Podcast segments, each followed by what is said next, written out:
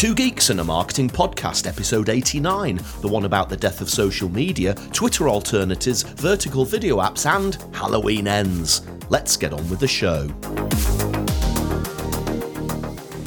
Hello everybody and welcome to another episode of Two Geeks and a Marketing Podcast. As always, we're here to keep you up to date with the latest news, tech, content and wisdom from the world of marketing. And as always, I'm joined all the way from France by a man who's on a mission to demystify digital marketing. He's the host of the Content Marketing Studio Video Podcast. Please welcome Monsieur Pascal Fintoni. Oh, well, thank you very much. A pleasure. The highlight of my week, of course, to spend time with a man who's also on a mission to keep marketing simple. The voice of the Marketing Finance Podcast and the author of Cat's Mouse and Marketing Plans, I give you Monsieur Roger Edwards. Oh, Pascal, this is episode 89. We're 11 away from the big 100. I know. It's just, crazy. I mean, do you know when you planned this, as we did when we discussed it, give or take 3 years ago, and we were doing episode 1, 2, 3, 4, 5 with single digits, and we got to the double digits, but we seem to be approaching, 3 digits. And every single time, it's about you, the audience, about our viewers and listeners.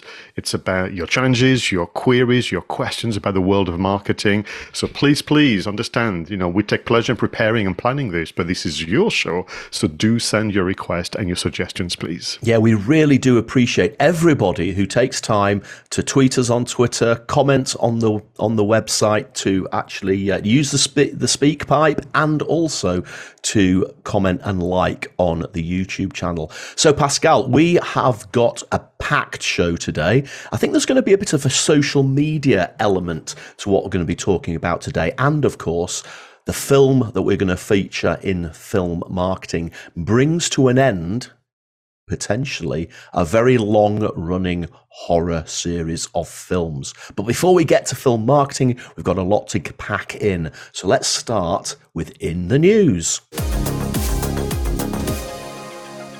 And we start with news from Disney, who's gained a further 12 million subscribers, Roger, to his streaming service, Disney Plus, over the third quarter of 2022, taking its global subscriber count to over 164 million. Primark has promised not to increase its prices any further before next autumn. That'll be autumn 2023, despite parent company Associate British Foods, ABF, anticipating a combined £2 billion rise in business costs this year and next. Vanish, the stain removal brand, has won Channel 4's annual Diversity in Advertising Award and £1 million worth of commercial advertising airtime across Channel 4's properties. Pizza Express has named Stephen Taylor as CMO, Chief Marketing Officer. And this is them bringing back the Chief Marketing Officer title. And he's taking over from Chief Customer Officer Shadi Halliwell, who departed in September. Well, Uber has teamed up with Avios. This is great news for British Airways Executive Club members, who will be able to start collecting 1 Avios point for every £1 spent on Uber across its car, coach and train services. Following speculation after Elon Musk tweeted plans to make users pay for their blue tick verification service on Twitter, the company has confirmed plans to charge for the service. An Apple update from the company says users in the US, Canada, Australia, New Zealand and the UK will be able to sign up at a cost of $7.99. In fact, I think that's actually gone down to $6.99 in the last 24 hours. That's the price of Disney Plus. Anyway, Tesco is on a mission to deliver its consumers joy this Christmas and has launched its annual festive campaign called The Christmas Party, addressing the difficulty of the last few years from COVID-19 to the cost of living crisis. And it takes businesses an average of 6 weeks, that's 42 days, to hire a marketing professional. This figure does not include the notice period for the successful candidate, which is 28 days on average, meaning the typical time that passes before a vacant marketing role is filled is 70 days. My goodness. Now, Pascal, I just wanted to get your view on this Pizza Express move. Now, one of the things that we always talk about on the Two Geeks in the Marketing podcast is this whole thing that marketing is not just advertising. Marketing is not just promotion. There's a whole lot more to it. It's all about understanding customers. It's all about understanding their needs and creating products to meet those needs, pricing those products, creating strategic goals, and then doing the promotion. But over the years, unfortunately, marketing has become, to a lot of companies and to a lot of people, just advertising. And that's meant that a lot of companies have created marketing roles which either report into the sales director or report into the customer service director and effectively just do advertising. So I'm really pleased that Pizza Express is actually going back to the proper way it should be done and having a chief marketing officer who's responsible for that wide diversity of strategy that I explained there before. What do you think? Yeah, and what's interesting is whilst Pizza Express perhaps was not guilty or has not been guilty to date of creating strange and wonderful titles. You and I have spent some time in the show talking about what we can see on indie.com in particular, where they have some strange and wonderful job titles that create a sense of silos, so disciplines become narrower and narrower. And you end up with this effect where someone is in charge of just social media or someone is in charge of just print and advertising. And they don't seem to communicate with each other. I did like the idea of a chief customer officer being the champion and defending the cause of the Pizza Express customers, so long as they have also, you know, a contribution, an active contribution into the marketing strategy. So what are we seeing here? We're seeing that people attempt to reinvent the wheel, in particular in marketing. You know, I'm sorry to say this, Roger, but you will not see this strange behavior in disciplines like HR or accounting, operations. I mean, you can name all the different departments running an organization, even the small one. People tend not to interfere and mess. But I don't know what it is about marketing, whether it's because people think because they can just faff on Facebook or because they can put together a few PowerPoint slides, they can have the audacity to kind of intervene in a profession that is not theirs. Oh, I understand that. Yeah, it's really, really strange, isn't it? Now, looking at Tesco, Tesco's on a mission to deliver joy this Christmas. Let's face it, it's been a really tough couple of years for everybody, hasn't it? What with the pandemic and now this awful cost of living crisis, which is, you know, really hitting people in the pocket just at the time of year when people want to let their hair down a little bit. But I always come to this this sort of thing with a little bit of trepidation, because creating a Christmas advert in the current climate is going to be incredibly difficult for any brand. In fact, after I came up with this news item, I then saw the John Lewis TV advert for the first time. I think it only debuted yesterday or the day before, and that's already split opinion. Polarized opinion. Some people love it, some people absolutely hate it, and marketing and the brand people are having to tread a very fine line when they come to their Christmas campaigns, I think. Do you know what is interesting is because this is our third year of production, you and I have the advantage and pleasure of looking back at previous iterations of 2 Geeks and a Marketing Podcast. Last year we had the same conversation and debate where, on occasion, some brands were accused to be tone deaf and not to read the room, because let's remind everybody, even though it's not particularly pleasurable, that Christmas 2021, we were still going through dealing with a pandemic and the aftermath of COVID-19 for some families. And what we are hearing from groups and kind of advocates for consumers is that Christmas is not always the trigger of joy and happiness for all and everyone. We've got to tread very, very carefully. That said, brands have to communicate. So for me, it's interesting. So in the past, brands were criticized for spending too much money on the advertising campaign. And currently, they are being accused of essentially completely misreading, the situation nationally originally. I wonder whether, I mean, it hasn't got, Roger, the kind of crassness of the Black Friday adverts that we're being subjected to at the time of recording, and I can see why the Christmas adverts are almost the extension of, you know, the Christmas shopping window display that you would see in John Lewis if you live in a big city or anywhere in the world. I don't know. I just wonder whether it's also a sign that, you know, nothing lasts forever. And are we saying that maybe give it another 2 or 3 years and there will no longer be the kind of Christmas adverts that is being produced nowadays? Yeah, I think that's things change, things come around, don't they? Technology changes, societies change. And I think that this is one of the crucial tests for marketing expertise, I always think, is how you conduct yourself during your Christmas campaign. And I guess the last one I wanted just to touch on briefly is this whole idea that it takes an average of 6 weeks to hire a marketing professional, and then taking into consideration their notice period and whatever, it could be, you know, 70 days. That's nearly a quarter of a year. Were you surprised by that figure? I actually wasn't too surprised. I felt it was probably around that, maybe even longer if it was a more senior role.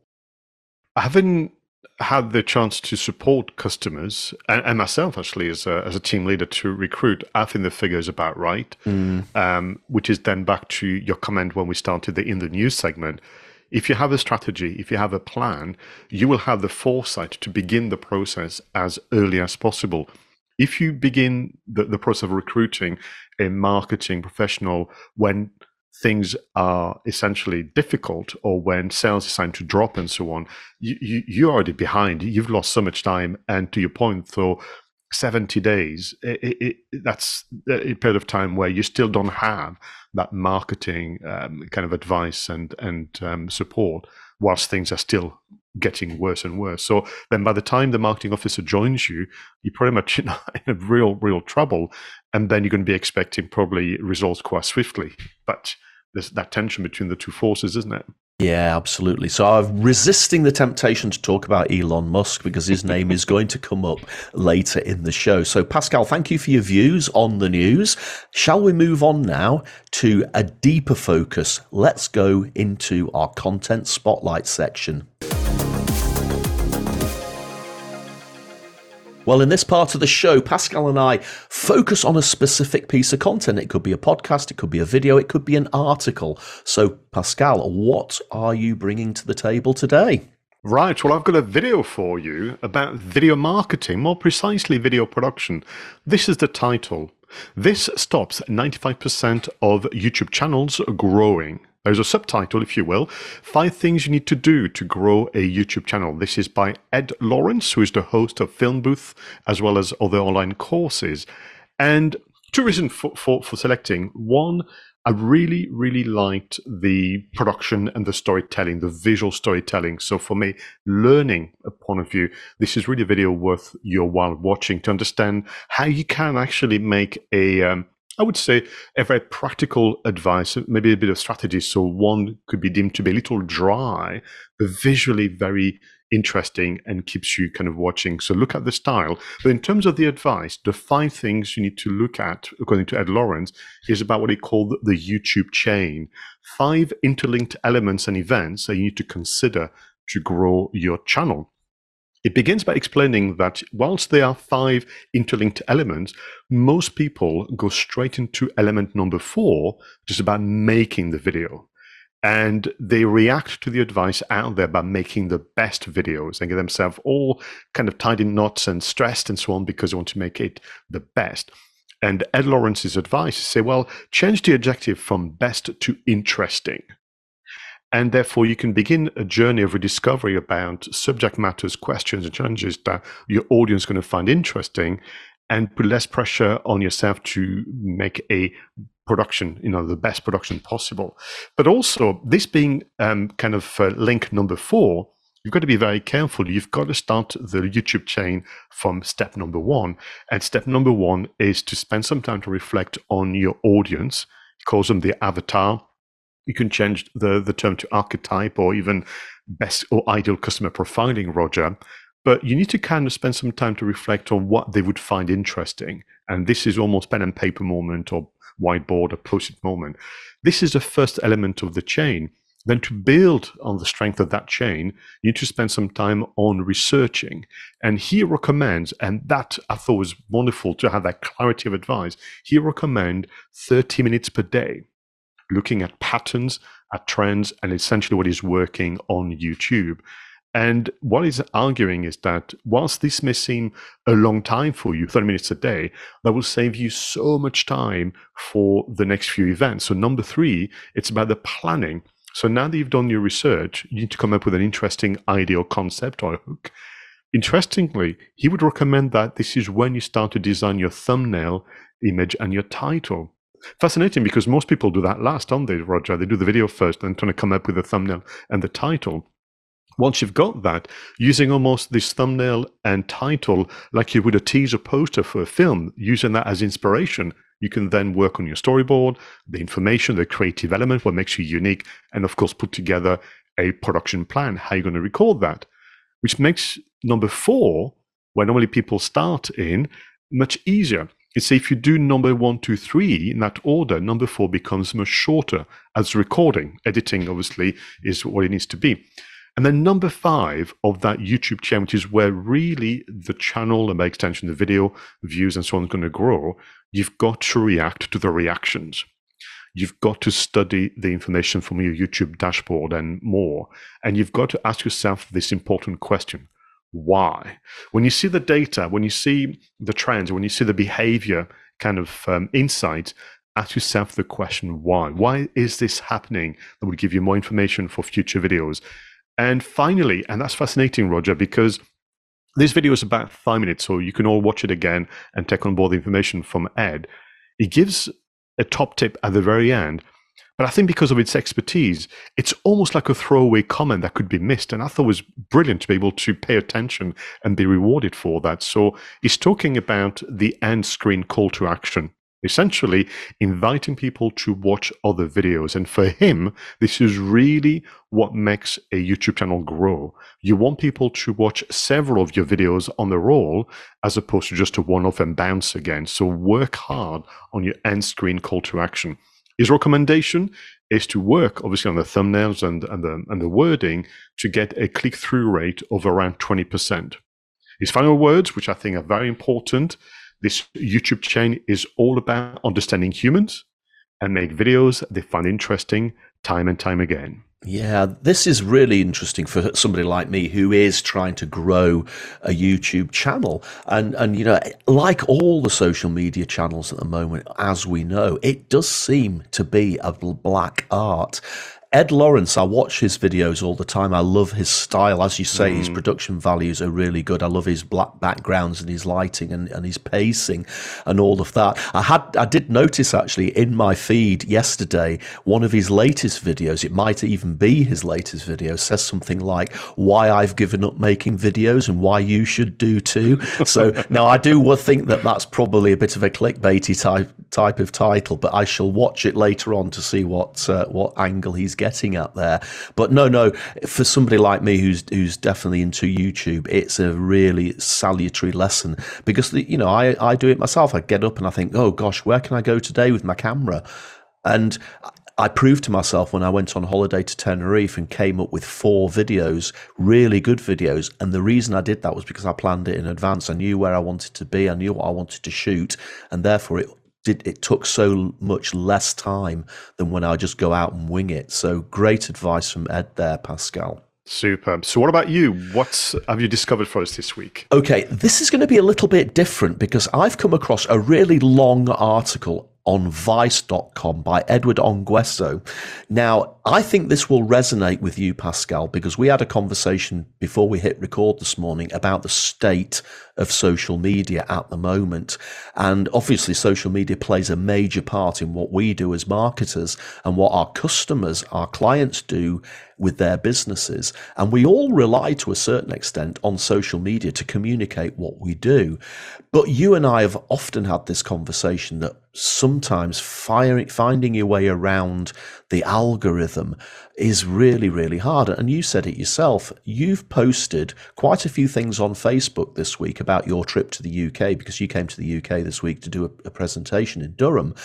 And I've not seen any of these posts. Facebook has chosen not to show me these posts. And you're on Facebook as one of my friends. We interact all the time. We tag each other in when we post Two Geeks in a Marketing Podcast each week. And yet Facebook is not acknowledging our friendship and our connection and is refusing to let us see. And I think that that's happening more and more across all the social media channels. So this article, the title is Social Media is Dead. Now, the difference today, Pascal, is that I'm not really going, the article is just really a thought provoker. It talks in quite a lot of detail about algorithms. It talks quite a lot of detail about the way that social media has developed and the way that it's changed. What I've done today is I actually copied and pasted the article into Word for Windows, so I could actually go through it and highlight bits that I want to read out to you. And as I read them out, it's not really, it's not going to come to a final point or a final summary. It's really just something that I want to see your reaction to it, Pascal, but also that everybody watching and listening, this is a thought provoker for you. And whether you agree that actually social media is maybe not dead, but it is definitely dying. So this is the opening sentence of Edwards' article. What we call social media networks are anything but. Now that they're beginning to unravel, we should ask what it would take to create social media for people, not advertisers. I mean, actually, as it stands on its own, that sentence would be enough to get you thinking very deeply about the way that the social media is going, and that's what he's talking about throughout the article. So, are these social media platforms that we've been using now for not quite 2 decades, but getting on for about 15 years, I would say, Pascal, they definitely did start out as social platforms where people could have conversations, could share stuff like photographs, share stuff like video, or share just written word. But over time, they've become more corporate, and the corporates that run them, like Meta and now Elon Musk with Twitter, are obviously obsessed with advertising. And it's now nothing to do with the social aspect of these platforms. It's all to do with how to generate the advertising revenue. And that's where the algorithm comes in. And the algorithm itself is the thing that stops these things genuinely being social media channels. So here's another quote from Edwards' article. There are a lot of concerns that Elon Musk will soon destroy Twitter, but we shouldn't worry about this largely because social media networking is already dead. That is, the platforms that came to define social media as we came to know it over the last decade, and Facebook, Instagram, Twitter, to be sure, and also Tumblr and earlier progenitors like MySpace, are largely being left in the dust and outcompeted, replaced by other platforms and their own models of online interaction. He then says, Facebook has of course imploded as years of scandals have finally caught up with it. And Instagram, while still used by many, is widely hated for serving endless sponsored content instead of, your friends. Well, that's what we've been saying on Facebook and Meta. We're just not getting to see, Then he's saying, despite the wishes of Musk and Zuckerberg, they are not disappearing into the metaverse. Despite the wishes of Musk and Zuckerberg, people are not disappearing into the metaverse or into Web3, the decentralized, tokenized, and crypto-centric internet investors, crypto bros, and capitalists have tried to will into existence with endless hype and cynical pyramid schemes designed to make themselves richer. This is just really thought-provoking stuff, and. I could read out more. He talks about the rise of TikTok and how amazingly popular TikTok's become. And everybody's saying, well, actually, TikTok's an example of how social media is working. Social media is working. But he actually says, do you know what? TikTok isn't really social media. TikTok is a viewing platform. The majority of people who go on TikTok aren't creating, they're watching. They're consuming, so it isn't a social media platform. It's almost like a YouTube type thing. People just go to consume, and that's really all I'm going to read out. And then I want to get your views. He also talks about some of the alternatives that are starting to develop. Alternatives to Twitter. There's a very nice passage that says actually YouTube are probably getting it right because. Very surreptitiously, over the last 4 to 5 months, YouTube have effectively created 3 channels within the YouTube experience. So you've got the full form videos, which they've always had. You've now got the shorts channel, which is effectively their version of TikTok or Reels. But now YouTube also has the community tab where people can post photographs and text and polls and that sort of thing. So they're effectively creating social media network behind the scenes. But what he's really saying is it really possible to create true social media like it used to be right at the very start, when effectively we were getting views and connections for free. Now it is so focused on advertising, so focused on algorithm, that it isn't, you can't even begin to say that it's social. It's purely a way of generating business, getting people's data and flogging them stuff. Mm. We're going to see more and more of those articles. So I spotted a 5-page kind of article in a supplement of The Guardian some weeks ago. There were some articles written in online and print media. There's obviously coverage on radio, there's coverage on TV now. It's coming to a head, Roger. And I think the point about the vision, if we take ourselves back to the 90s with Sir Tim Berners-Lee about the web being a social, and if you listen or read any of the articles and interviews he gave in the 90s, it was about connecting people, it was about sharing knowledge and making the world a better place. I have said to you in a green room that it's becoming harder now to talk about the marketing benefits of social media without actually acknowledging that it's really tricky now for some brands to be on Facebook alongside the bad behavior or the platform themselves, the advertiser, and of course the users. In the UK, as you know, we have the online safety bill being kind of passing a few times in the House of Lords and Parliament. So I expect that, you know, early next year, it will be law, and platforms like Facebook, Instagram, Twitter, and all the others will be made accountable for some of the poor behavior of their users, because they can no longer say it's not our fault, we're just publishers, because you wouldn't expect the kind of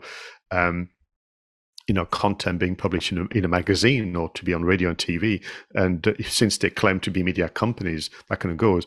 Then you get into performance, and all my customers tell me that if they compare, performance year on year, whilst they are in fact doing a better job with content creation and engagement, the performance of their social media campaign is reducing over and over again. And of course, then the conclusion is, well, we must advertise. Hence the expression, you have to pay to play. But ultimately, back to your comment, this was never designed to be an advertiser's billboarding exercise or a way to build like a mailing list of sort. Like that's what it feels like, doesn't it? You build a mailing list, then you just blast your mailing list with offers that no one is asked for. So from the point of view of a social internet and web as envisioned in the 90s, those platforms have made little contribution to that vision, beyond essentially some technical developments that are truly impressive. It is impressive to be able to video call somebody across the world. It is impressive to post the information the way we're doing. So all the elements are there, but what they've not been able to do is create a safe environment, and you can use the term safe in so many different ways. But also the promise, Roger, I must remind you that this was going to be the domain of small business owners. This is going to be the way in which you can grow your business.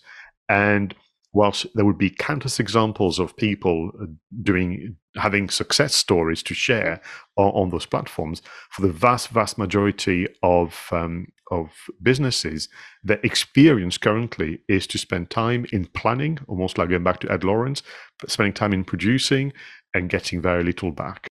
Yeah, absolutely right. And I've been recommending, as I know you have, for the last 10 years, my clients, I'm always saying to them, you've got to have a social media strategy. You've got to be on social media. You don't have to be on everything, but choose Twitter, choose LinkedIn, choose Instagram, whatever it is, wherever your customers are, that's where you should be. But now it's getting to the stage now where I actually do think that, you're going to be ruling more social media platforms out than you'll be ruling social media platforms in. No, absolutely. So listen, you can make it work, and I need to be careful about, your comment, my reaction. We've shared it on this show and beyond with our workshop and speaking gigs. There are ways in which you can make social media marketing work, yeah. But you need to accept that this would be a modest slice of the pie chart when it comes to lead generation and inquiries. And if you have that kind of sensible goal and image in mind, then I think it'd be fine. And then what we can do, you and I, is keep people informed along the way of progress across all the different platforms. Fantastic, Pascal. And as always, we will keep people up to date with the latest developments. And talking about the latest developments, let's move on now to marketing, tech and apps. So, Pascal, what technical wonders have you unearthed for us this week?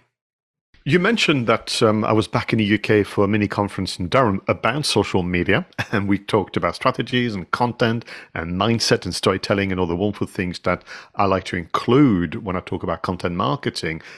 But there were a lot of questions about vertical videos.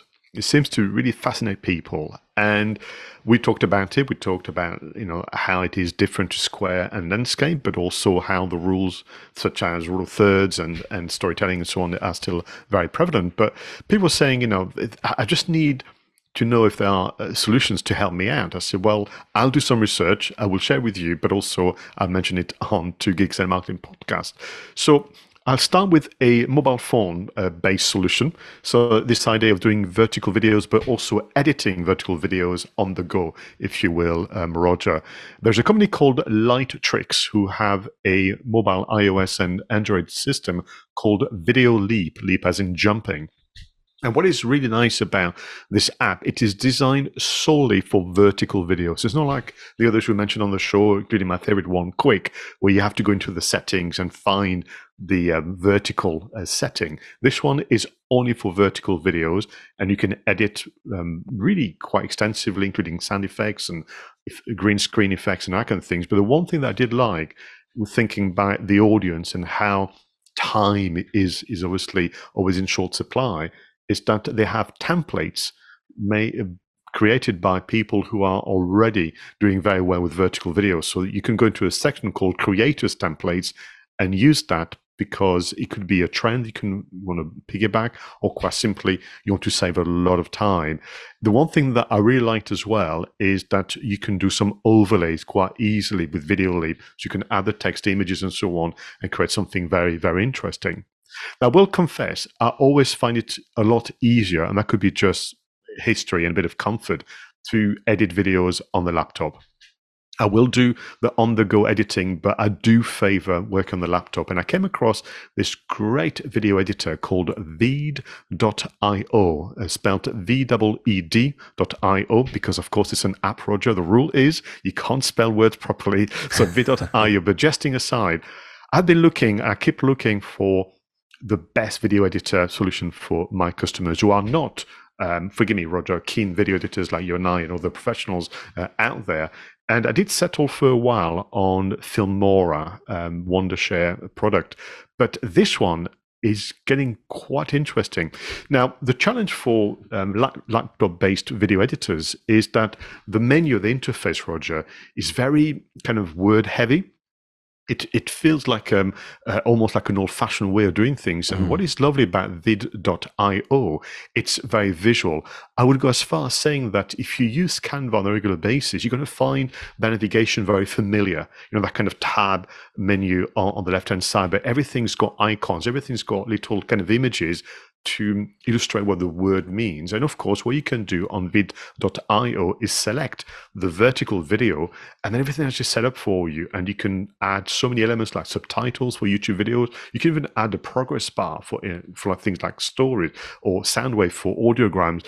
I can tell that Veed.io and the vertical video editor has been created by people who understand social media, understand vertical videos, but understand how to create intrigue with the overlay of elements. So there you have it. If you want to edit on the go on your mobile phone, Video Leap by Light Tricks. You've got the links on the show notes. But if, like me, you prefer the laptop and taking your time with a glass of wine, perhaps recommended by Roger Edwards, then Veed.io. This is really interesting. I mean, I use both phone-based video editing software, and also I've got Premiere Pro on my desktop. It's interesting that yesterday I decided to do a YouTube short, and it was a YouTube short I wanted to do with quite tight editing, with quite a few shifts between scenes. And after about 20 minutes of fiddling with, it wasn't Video Leap I was using, it was a different app, which I'll not mention because I can't remember the name of it. I just, in the end, I thought, do you know what? I'm going to have to upload these videos to my desktop and do it on Premiere Pro, because I just genuinely wanted to cut really quite succinctly on specific words, and my thumbs were just obviously too big for the timeline on the phone screen. I just couldn't get it to work. But there's a place for everything, and you're not always going to need to do such precision editing on your phone. So Video Leap, I always get attracted by their adverts, because their adverts are always really cool, aren't they? It shows you how to take somebody out of a photograph, or this, you know, clone yourself so you can talk to yourself. Or there's one bit where there's a lady running along the beach and she keeps leaving like a print of herself behind as she runs along. And I always think, oh, that looks like a really cool app. I'm going to have to check that out. So Pascal, sort of keeping with the topic that I was talking about in Content Spotlights, I started to have a look at what would happen if Twitter died because of what Elon Musk's up to.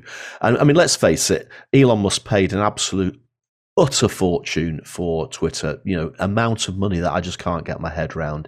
And to me, it just looks like he's winging it, and you know, he's losing advertisers. He doesn't seem to know how he's going to handle his subscription service, whether it's a blue tick or a grey tick or a right red flashing tick. It doesn't seem to know that he knows where he's going. I hope it succeeds. I genuinely do. But I did decide to have a look at what are some of the Twitter options. And one of the things that I've heard a lot of people talking about is an app called Mastodon. I don't know whether you've heard of Mastodon, but I believe that the day that Musk was announced as having taken over Twitter, they got something like 100,000 people jumping ship from Twitter and joining Mastodon, and it almost broke their servers, well, at least, or some of their servers. So I've joined Mastodon, and top level, it actually just looks like a bit like Twitter. It's the same sort of thing. You can post text only, you can post video, you can post photographs, you can do polls, you can do all sorts of things like that. The difference between Mastodon and Twitter, though, is that it's decentralized. And this is one of these terminologies that we're going to have to start getting used to as Web3, and dare I say it, metaverse, starts to become more prevalent. Now, Twitter is a centralized business, i.e. it's one big corporate and they own everything, just like Meta owns Facebook. And when you post on Twitter, when you post on Facebook, you are effectively building your little empire on somebody else's property. The way that Mastodon works, even though it looks like Twitter, even though it feels like Twitter, is it's a massive collection of individual servers. Now, I could actually set up a part of Mastodon on my own computer and host it myself. And it would be mastodon.roger or something like that. So my Mastodon handle is roger_edwards@mastodon.scot, because I've joined the Mastodon Scotland server. But there'll be a server for France, there'll be a server for Spain, there'll be a server for each town in France and in Spain.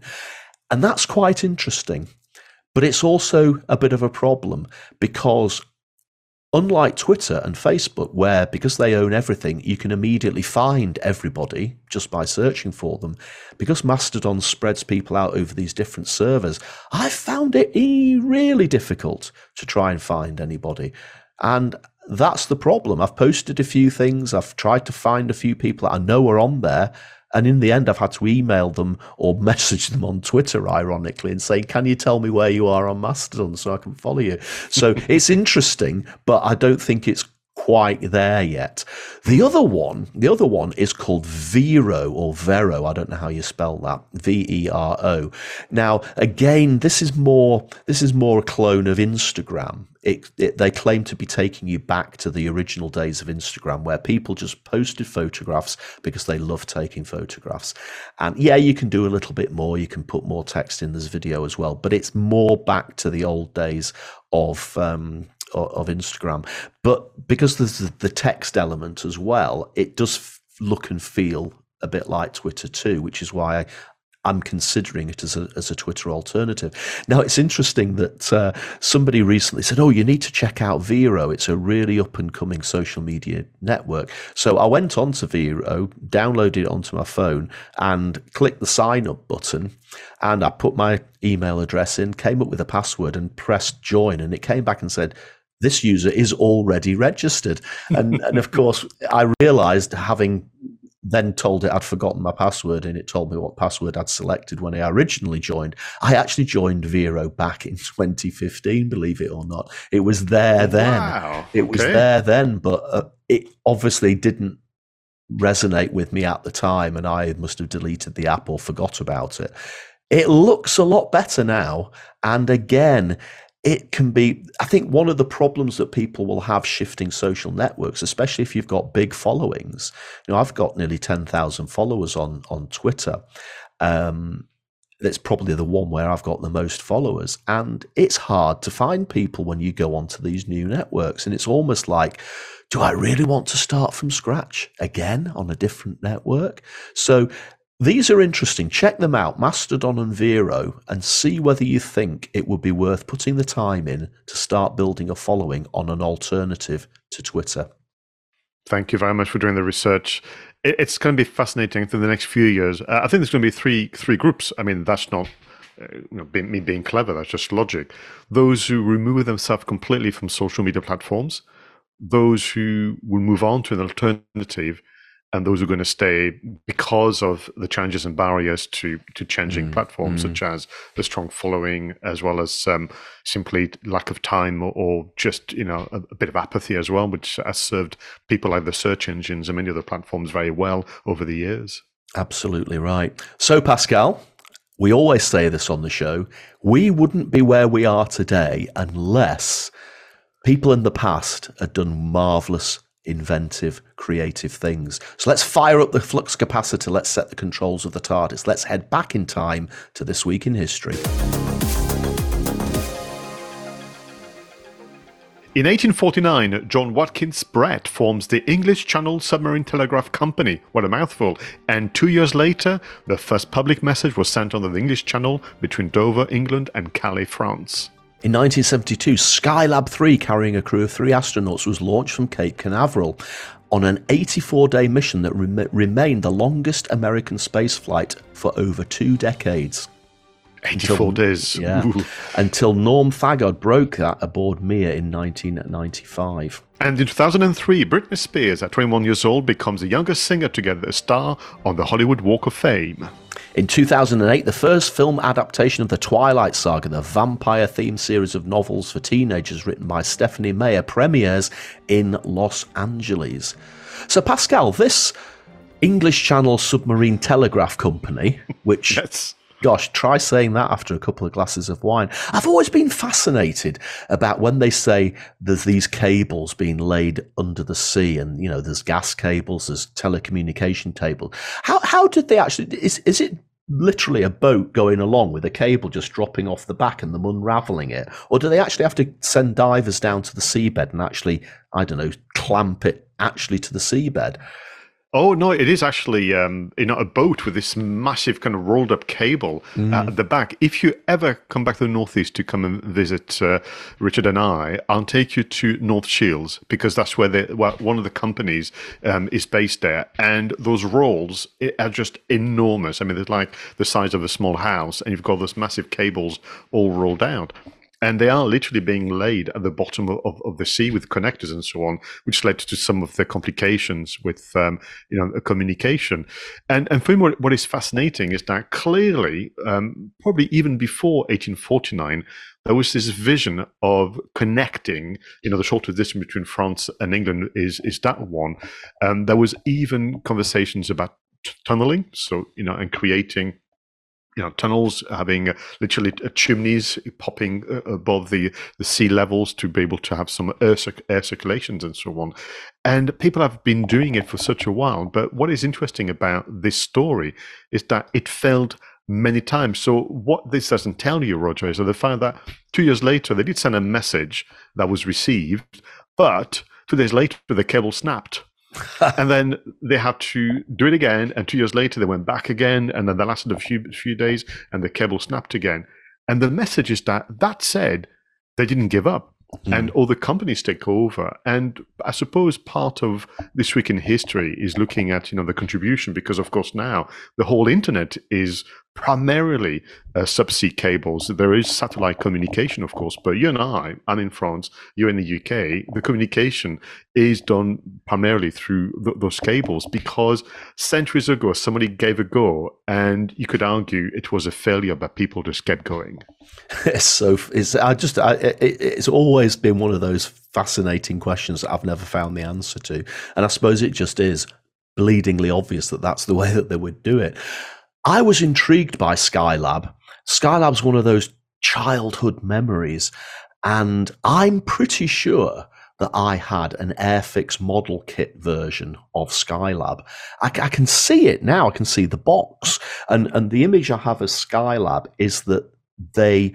Do you remember the sort of lunar module that used to go down onto the moon and then. It used to go back up and attach to the flight part, and the flight part basically was just like a little bit of a rocket, and then the nose cone part of that came back to Earth and did the splashdown. That was the way that they used to get up to Skylab. So it was always that almost like lunar module looking spacecraft that used to dock with Skylab, and Skylab had these two great big solar panels that used to stick out at the side. And I just remember that was before Star Wars, that was before Space 1999 and some of those late 70s sort of things that redefined science fiction. And here was something real, a real spaceship, a real lunar module sort of thing going up and down to this space station. That was remarkable stuff. And maybe, the reality of Skylab ultimately contributed to the fiction of Star Wars. Oh, indeed. And, forgive me, I reacted because I couldn't help it when you read the news item about 84 days. That feels so incredibly long, incredibly long in 1972. Right? I mean, the technology was so, compared to what we can do now with our mobile phones, it doesn't kind of compare. And therefore, for me, it's all to do with the preparation, the planning, the training, but also the belief. You had to have literally faith that this was going to go well, because there was absolutely no evidence, no track record to suggest that. I would suggest that when they went back count again, and you read out about the Mir program in 95 and later, at least they could kind of look at the last few decades and reassure themselves that this was going to go okay. But those early kind of pioneers in terms of space travel, what courage. Yeah, they were actually in Skylab for longer than it takes to recruit a marketing professional. My goodness, my goodness. Okay, Pascal, let's bring ourselves right up to date now and head into our creator shout-outs. Okay, Pascal, who is getting your shout-out this week? So I'm really pleased to introduce you, our viewers and listeners, to Osman Hussein, who is the head of content marketing at the company called Content Harmony. He's also the author of Content Brief Templates, 19 free downloads and examples. Now, this is very timely because I've been spending a lot of time helping customers as a consultant around briefing themselves, if they are solopreneurs, or briefing their teams about the content production, because all too often people are using kind of shorthand style descriptions, or just the word video, or just the word article, and that's just not enough to either help someone imagine what you have in mind, or even to stimulate your own imagination. So a briefing document that explains what the content is to achieve and the elements and so on is very, very important. But what Osman Hussein is saying is that they can be sometimes very time consuming, or just difficult to pull together. So a template can really help you out. And he's done the work and his research, and he has now 19 different companies and, let's say, template creators to recommend as part of this article. Now, admittedly, It will also suggest the template from Content Harmony, but that's only one out of the 19. What is interesting about the article for me, learning point of view, Roger, is that not only as he found them and as he listed the different templates, but there is a description, he's also taken the trouble to qualify who the user should be by creating what he calls a style guide. Is it for professional? Is it for beginners? Is it for someone working in education? Is it something that is corporate? Is it relaxed? So I think that's really interesting to add that as part of the deliberation. He's also qualifying the format. Do you want a PDF? Do you want Google Docs? Do you want MS Word? So you can see a lot of work has gone in creating that. And then you have examples like, well, as I mentioned, the Content Harmony's own free content brief template, but also other brands that oddly we mentioned on the show. Portent, it has its own brief template. Convince and Convert, the company run by Jay Baer, it's there. Orbit Media, smart blogger, but also we have individuals, Daniel Chung, Cameron Jenkins, and so it goes on. So frankly, everyone, if you cannot find one template that suits your own style and kind of vision, you are not looking hard enough.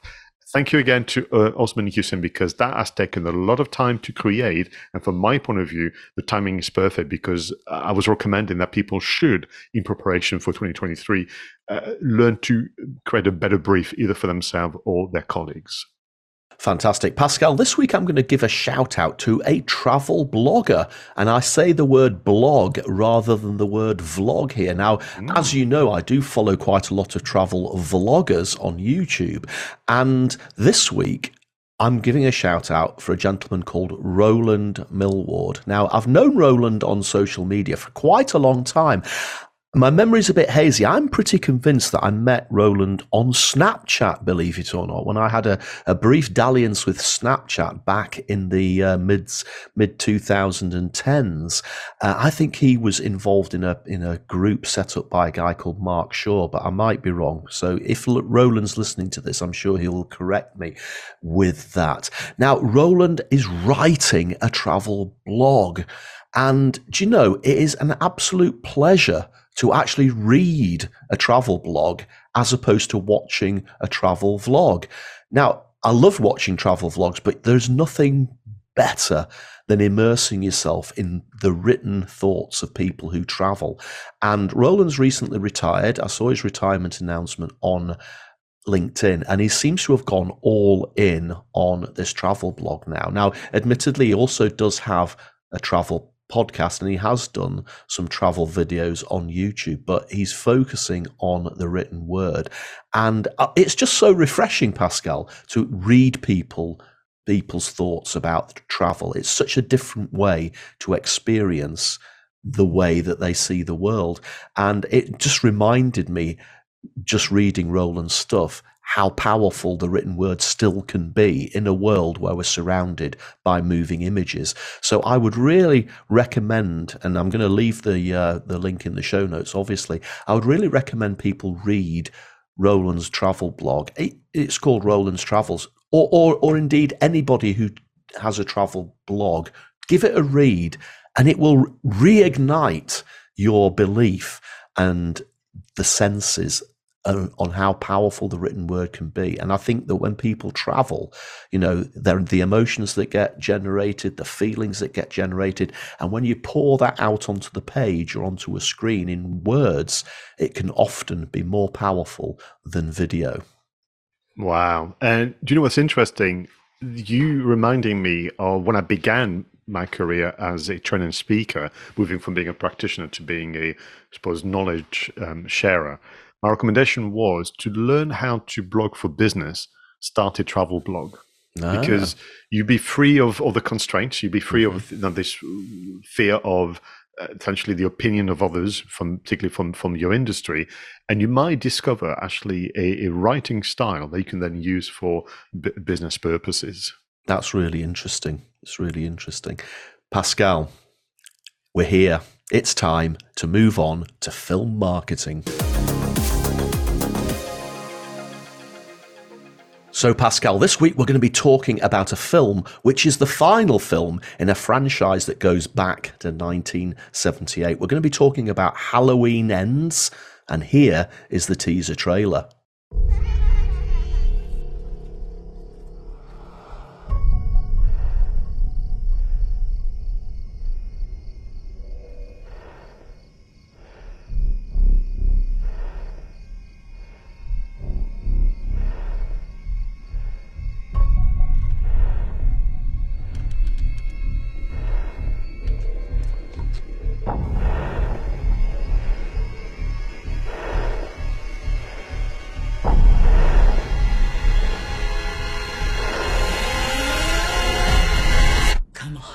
go.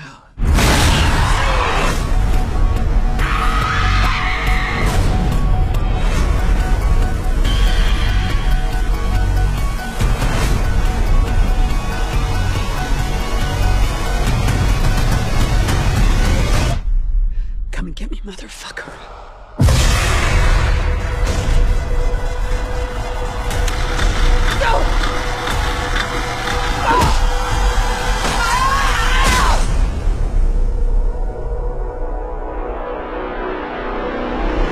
Oh, how good is it to see Jamie Lee Curtis again?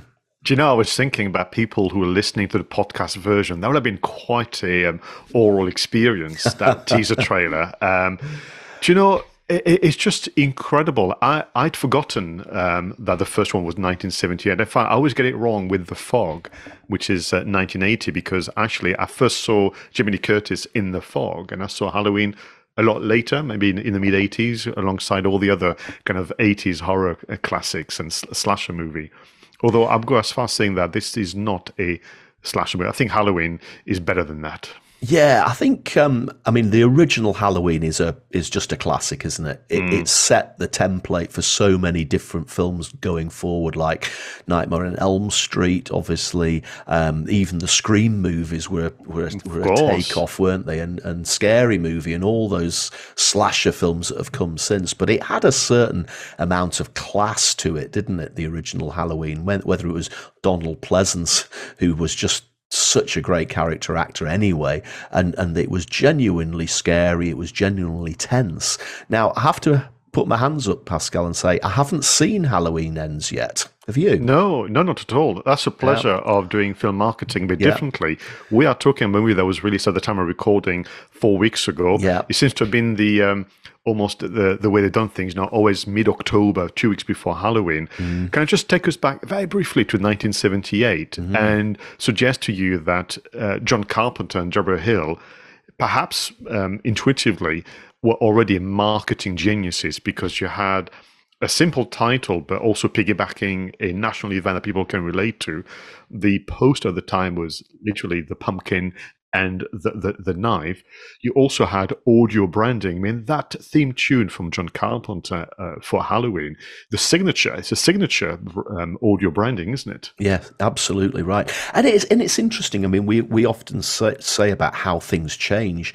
You know, back in the late 70s when this film came out, I mean, I don't remember Halloween being a big thing in the UK at all.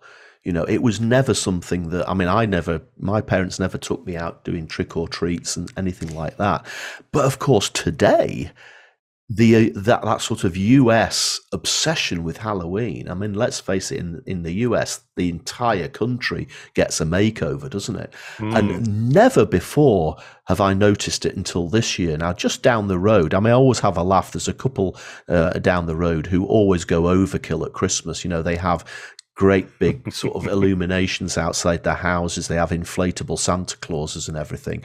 And sometimes I think, oh, for goodness sake, you're really taking this too far. Well, these people this time, they had this gigantic, great big spider's web sort of coming from the roof down onto the ground, and this gigantic spider sort of halfway up it. And they had all these other cobwebs, and they had ghosts billowing in the wind and this, that, and the other, thinking, for goodness sake. And then on Halloween itself, there were absolutely armies of kids out dressed up as ghouls, as vampires, as werewolves and ghosts and whatever it might be, doing the whole trick-or-treat thing. So socially, Halloween now, today, is a much, much, much bigger thing in the UK than it was when the original Halloween came out. That's my take on it anyway. No, absolutely. But you know what is interesting? We should have done is dress as the shape, as it is known, and just go and scare them away, you know? You're right. So that means that if somebody is introduced to Halloween for the first time with Halloween Ends, they have the pleasure of going back to 1978, because the thread through is, of course, the character of Laurie Strode, played by Jamie Lee Curtis. Mm-hmm. And in fact, the strapline for this movie if you look at it, is literally, this is Laurie Strode's last stand. Mm. And they're playing on the nice phonetics of Laurie Strode and last stand. So you need then to be able to understand the journey. You need to go back to 1978 and watch all the others. Now, the Halloween franchise has had some weird twists and turns, I will confess. And personally, I've only stuck with the storyline where Jamie Lee Curtis is present. I just couldn't really manage the others. I'm particularly fond, I will confess, of the 1998 Halloween H2O, as it used to be called at the time. I thought that was a very, very good one. And personally, I feel like I need to go back to the reboot. I think, I can use the term, because Halloween was 2018. You had last year Halloween Kills and this year Halloween Ends. And to be able to enjoy this one, because I'm planning to, I want to go back to the other two and really see what they've done with the work. So what do you think stands out from the marketing of this one? For me, I'm so pleased, because that's something that you and I've mentioned time and time again. We have an official website. I mean, I almost feel like I should ask Tim to add a round of applause sound effects, because you and I've reviewed now the better part of 88 movies. And every time we've said, where's the website? Or, well, is that all you've done with the website? So, can I just say, I'm pleased that there is a website, like a focal point to the marketing campaign. And yes, they have the social media with the hashtag Halloween Ends. And for me, this back to what have they done? So they've had a bit of a premiere campaign, which was very brief, but actually had quite a bit of impact. But when it comes to the website itself, it's just full of the video content. That's one element that I want to look at with you. Then there is a competition, another thing that we can investigate. They have also a retro video game that we can look into. And then in addition to that, the elements of behind the scenes and the likes. And what they've done really, really well, I think, with the campaign is created a visual style. You feel like you're entering the world of Halloween and potentially beyond the franchise. So when you go into the website, at the time of recording, there are actually quite a lot of video content. You have the official teaser trailer that we watched a moment ago. Then you have a combination of additional trailers and featurettes. And there is a kind of running theme. There's a leitmotif around the term final. So you have a video called The Final Reckoning. You have the final trailer. You have the final battle. And actually, when you watch the kind of behind the scenes and kind of interviews, Jamie Lee Curtis is seen wearing a T-shirt with the term "The Final Girl."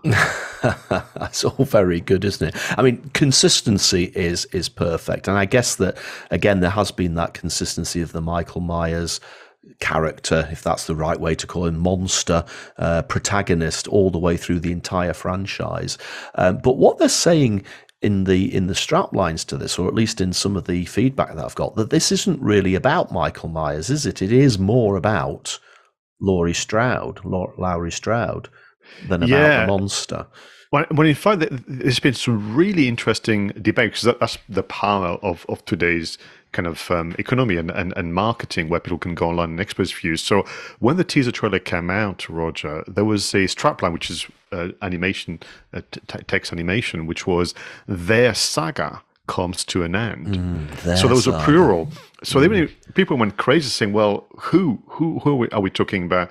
Just Laurie and Michael? Is it actually potentially the filmmakers themselves? So is this almost something a bit meta, if I may use the term, where we're talking about the end of the collaboration between John Carpenter, Jamie Lee Curtis, and all the others, the writers like Deborah Hill, and even John Carpenter's son, I think, is working on the music as well. Is it their saga is coming to an end?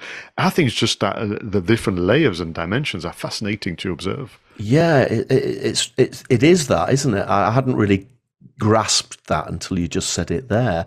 But they've really put together quite a lot of content here, in addition to the teaser trailer and the official trailer and the final trailer, and you've also already mentioned the video game and the website, which we'll come to in a moment. But there's quite a lot of other videos being put out as here as well, that they've been drip feeding out over the run up, isn't there? Like there's the on-set videos, the sort of behind the scenes sort of videos. To me, it seems like they've done more than some of the more of the other films that we've reviewed recently. There's a lot more behind the scenes stuff going on there. Is that because it is such a long-lived franchise and people are just interested in what's going on behind the scenes? I think it actually is an echo of the emotions about creating this movie, and this being the final one, and almost saying, we need to give a bit more to the fans. And it feels very genuine as well. But when you look at the interviews and listen to them, it feels like they are all mightily aware that this is the end.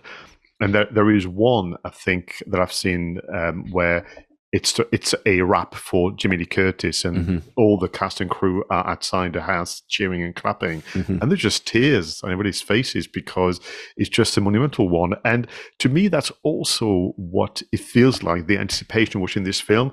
It's a bit like when, you know, you watch the Lord of the Ring trilogy, you know, that you've got the Fellowship first and you've got the Two Towers, but Return of the King, it feels sad because you know that the story's coming to an end, and so I think that that's what happened, is that they realized, now this is an important moment in time from the cinema, you know, from the cinema point of view, because this is it, this is the end, and we've got to capture and share as much as possible.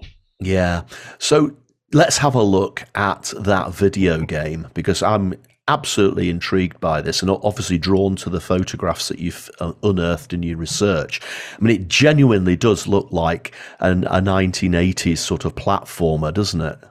This is perfect, isn't it? They had to go that way. They had to say, if you've been watching, or if you go back to 1978 and 80 and all the others, this is the kind of game you would have to have gone into those arcade venues and put your, you know, coins into the machine and then play the game. And of course, these are the games. Remember where, if you died, you start from the beginning again. There's that real frustration of those retro games. So yes, so it begins with that landing page where you have the Shape and Laurie almost back to back. You know, this is the face of, and the kind of title, Fight Like Hell, press go. And then off you go into this very retro escape game where you control the character of Laurie Strode. You can move from left to right. And as was the case in terms of game design back then, it just scrolls up, and you have to dodge obstacles and grab weapons to essentially slow down the Shape. I have to confess, I played a lot, and I'm not very good at this one. I think I managed to stay alive maybe about 3 or 4 minutes before I'm eventually killed by Michael Myers. And then had to go all the way back to the beginning. That's right. So frustrating. Now, the other thing that was fascinating to see on the website, which is why I'm so delighted that the website's still live, and can I just implore the filmmakers to leave it alone? Leave it alone. Keep it there. Don't take it down. Yeah, so they've invited people to take part in what they call the Halloween Ends Killer Reels Sweepstakes. Oh. So what you had to do, you had to submit a vertical video of all videos using the hashtag sweepstakes and Halloween Ends, a video that was inspired by the movie and the trailers of the things. So people submitted being attacked or being chased around the house and that kind of things. So you would do that. You would post it on social media, creating, of course, viral marketing, and that was a prize. Now, the prize, of course, it did include the kind of Halloween Ends swag, but most importantly, a video call with Jamie Lee Curtis. Wow. I mean, I was just thinking that. What would you say? I mean, can you imagine the anticipation and the build-up of that? And then you've got the screen goes live and there's Jamie Lee Curtis. You'd be sitting there just blubbering, wouldn't you? What am I going to say? Yeah, I'm with you. I think we need to prepare and maybe walk around the block a few times. What I will say, having observed, obviously, Jamie Lee Curtis in interview mode, I think she'll do an amazing job to put you at ease. Yeah, and you would have a blast. I mean, personally, I would ask if I could record it just for posterity and just not published online, but just, you know, every so often when you have friends over, like I said, did you know that one day I had a video call with Jamie Lee Curtis? Nah, you did not. Well, let me show you this, you know. That's so funny. That's so funny. So what else have we got? We've got on-screen interviews on IMDb. So that has been fascinating, and maybe if I may, you know, have the audacity to suggest to the filmmakers that the website could do a better job to capture the many, many, many online interviews that are being just spread around the internet that are so hard to find unless the algorithm and a bit of luck, you know, plays your part. So the two that I want to mention, and then there's like a main message for all of us, is the IMDb on the scene interview. Mm-hmm. So you had Jamie Lee Curtis and other cast members being interviewed by the team at IMDb, which I may remind everybody started as a little database from someone in Bristol in the UK. So, you know, what a journey for all of them. But what I thought was fascinating was that in that interview, there's like a 10, 15 second little clips from the movie, with the following line: some say I am the hero, some say I provoked him. And that got the fans to speculate and debate like wildfire for days and weeks on end. That's really, really cool, isn't it? Now, one interesting thing is there was also an exclusive, another exclusive, Jamie Lee Curtis interview on Fandango, wasn't there, where she's going through her favourite behind-the-scenes moments from the entire Halloween franchise. That teaches us a bit of a lesson that I guess film marketers need to be aware that there are all sorts of different channels out there, perhaps with slightly different audiences, different demographics, I guess, different interests. So the opportunity does exist for you to create different content for these different destinations. I think that's exactly right, Roger. And it feels as though, back to everything we've discussed today, this idea of, you know, list the platform from IMDb, you know, to Fandango to, you know, all the others, and literally put a little brief against them. You know, what are we going to do that's a bit different? And personally as well, I love the idea that they asked her to go through the entire Halloween franchise. That suggests, again, this idea of the 44-year journey and, you know, back to this idea of, you know, their saga comes to an end. It's all kind of interlinked. And it's a real pleasure as a fan, but also as a marketer, to discover those little moments of true marketing insight, thinking it all makes sense and all this is intentional. Yeah, and I suppose it goes back to something we said earlier in the podcast. You know, you can't be on all social media platforms unless you've got massive resources, and most small businesses don't. So you have to choose to go where your customers are.